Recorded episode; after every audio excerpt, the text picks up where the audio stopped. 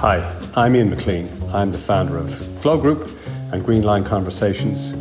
And this podcast has grown out of the chaos that's been thrust upon us. During the podcast, I'm going to try and share with you the best of 25 years of helping corporate organizations deal and cope with change. So, as you're out there, busy making sense of it all, trying to cope, and maybe in some cases trying to rebuild your organizations, I'm hoping that some of this can be of some assistance. We'll keep it deliberately short because I know you're busy. Let's dive in. So, how are you doing so far? I'm going to start off this episode with a quote. For some organizations, near term survival is the only agenda item. Others are peering through the fog of uncertainty, thinking about how to position themselves once the crisis has passed and things return to normal. The question is, what will normal look like? While no one can say how long the crisis will last, what we find on the other side will not look like the normal of recent years. This isn't a quote from the last week or the last month. This is a quote from 2009, the midst of the financial crash. And it's come from the managing partner of McKinsey at the time. It's ironic, but from the ashes of the financial crash, we created a playbook from that for how to lead under chaos called Green Line Conversations.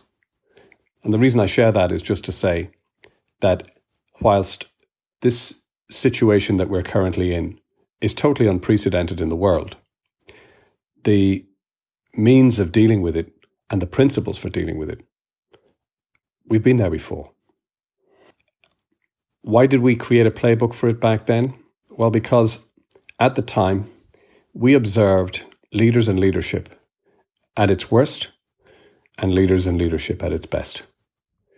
It's a little like Warren Buffett said it's only when the tide goes out you see who's been swimming in the nude.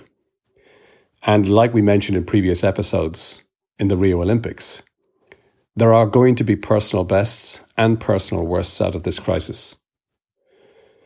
We've already established in episode one that people are going to judge you by the end of this, not by how you intended to show up, but the impact of how you showed up on them.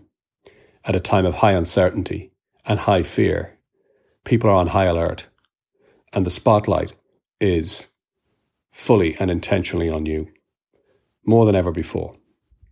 So, how you show up for them is going to determine your leadership reputation in the future. In the second episode, we talked about the necessity to be calm. Calm under pressure. Nobody needs a nervous pilot. We talked about how emotions, and the dominant emotion particularly, is caught. It's contagious. It's caught and not taught. And how, in less than 30 seconds, the dominant emotion can influence and change the mood of an entire room. Question I have for you is do you create calm when you walk into a room or when you walk out of it? This episode is more focused on the most critical role that you play as a leader, which could be easily termed as communication and how to communicate in chaos. But we know that communication in chaos is a bit of a cliche. I want to be more specific than that. This is about how we as leaders help to shape the story. Let's begin by considering this. Everything we do is determined in life by the stories that we tell ourselves. We think we see the world as it is, but actually, we see the world as we are. And how it works is something like this we're surrounded by data all the time, but we don't have the capacity to take in all the data. So we are very selective about what we take in. In selecting the data from around us, we attribute it meaning. That meaning turns into an assumption, which becomes a conclusion, which manifests itself in a belief, and that determines the decisions, choices, and actions that we make. This is true at all times, but it has a particular twist in chaos. The number one criticism that is leveled at leadership in chaos and in crisis is that it disappears.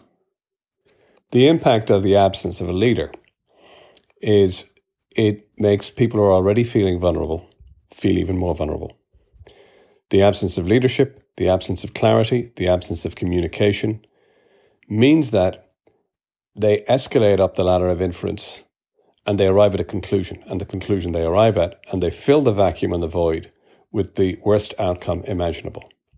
So, in your very good intentions of trying to come up with the right solution and to take the time so that you don't get it wrong, what's happening whilst you're doing that is that absence of communication is creating the exact opposite impact on the other side. So, even if you don't know the answer, even if you don't have the right solution at the time, we need to be present to our people. We need to be able to communicate clearly that we're actually working on it and we don't have the right answers right now, but we're working on it.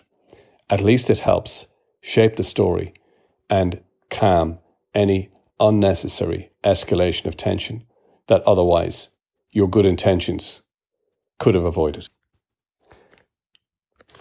There are five other ways in which we can help people through our communication to shape the story that is going to give us the best chance of evolving and do the best service as a leader. We'll explore these in the next episode and beyond. And in the meantime, stay safe, stay sane, stay connected.